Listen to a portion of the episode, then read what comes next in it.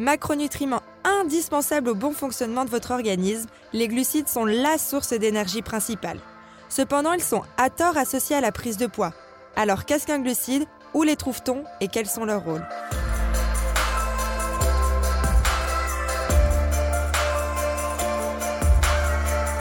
Bonjour, c'est Elena, la diététicienne de FID, et je suis ravie de vous retrouver aujourd'hui pour un podcast sur les glucides.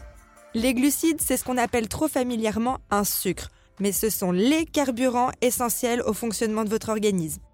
Il existe deux types de glucides, les glucides simples, ou alors sucre rapide, et les glucides complexes qu'on appelle aussi sucre lent.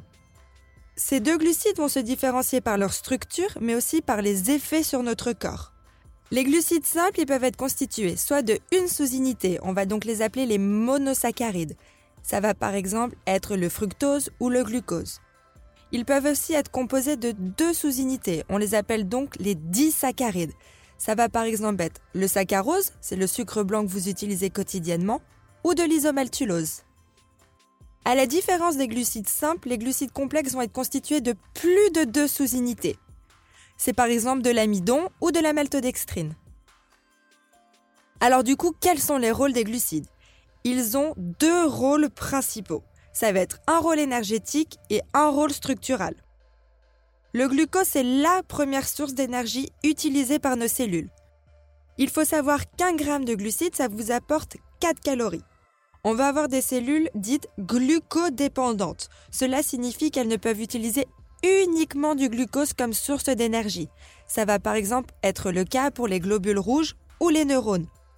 Il est amusant de savoir que le cerveau consomme 150 grammes de glucose par jour. C'est pour cela qu'il faut apporter des glucides quotidiennement à votre organisme. Il faut aussi avoir un rôle structural, donc ils vont rentrer dans la composition de nos cellules, mais aussi de tissus fondamentaux de notre organisme, tels que le cartilage, la peau ou le mucus. Mais alors où est-ce qu'on les retrouve, ces glucides? Les glucides simples, ça va principalement être dans les fruits, les légumes, mais aussi dans le sucre, le miel, le sirop d'agave. Les glucides complexes, c'est ce qu'on appelle les féculents. Donc on va les retrouver dans les céréales, dans la pomme de terre, dans les lentilles, mais aussi dans les châtaignes et les marrons par exemple. Je vous dis qu'il est important d'en consommer quotidiennement, mais en quelle quantité? L'ANSES va recommander une consommation glucidique entre 40 et 55% de l'apport énergétique total. On va favoriser la consommation de glucides complexes. Effectivement, ils vont être digérés et donc assimilés beaucoup plus lentement par l'organisme. Ça va donc permettre d'éviter les pics de glycémie et ça va libérer de l'énergie tout au long de la journée. Donc pas de sensation de fringale ni de coup de barre. Pour des raisons de santé, le sucre et les produits sucrés doivent représenter au maximum 10% de l'apport énergétique total. Pourquoi? Alors oui, c'est une source de plaisir, mais ça provoque aussi un pic de glycémie important. Je vais aussi vous parler d'un cas un peu particulier qu'on abordera sur un autre podcast, ce sont les fibres. Effectivement, les fibres, ce sont des glucides, mais ce sont des glucides non assimilables. En résumé, les glucides, c'est quoi? On va avoir des glucides assimilables, qui sont les glucides simples et les glucides complexes, et des glucides non assimilables, qui sont les fibres alimentaires.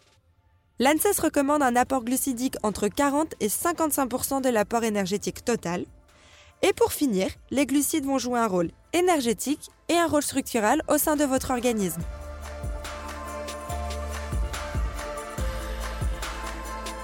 J'espère que ce podcast sur les glucides vous a plu. J'ai été ravie d'être avec vous aujourd'hui. N'hésitez pas à vous abonner et retrouvez-nous sur feed.co. À bientôt!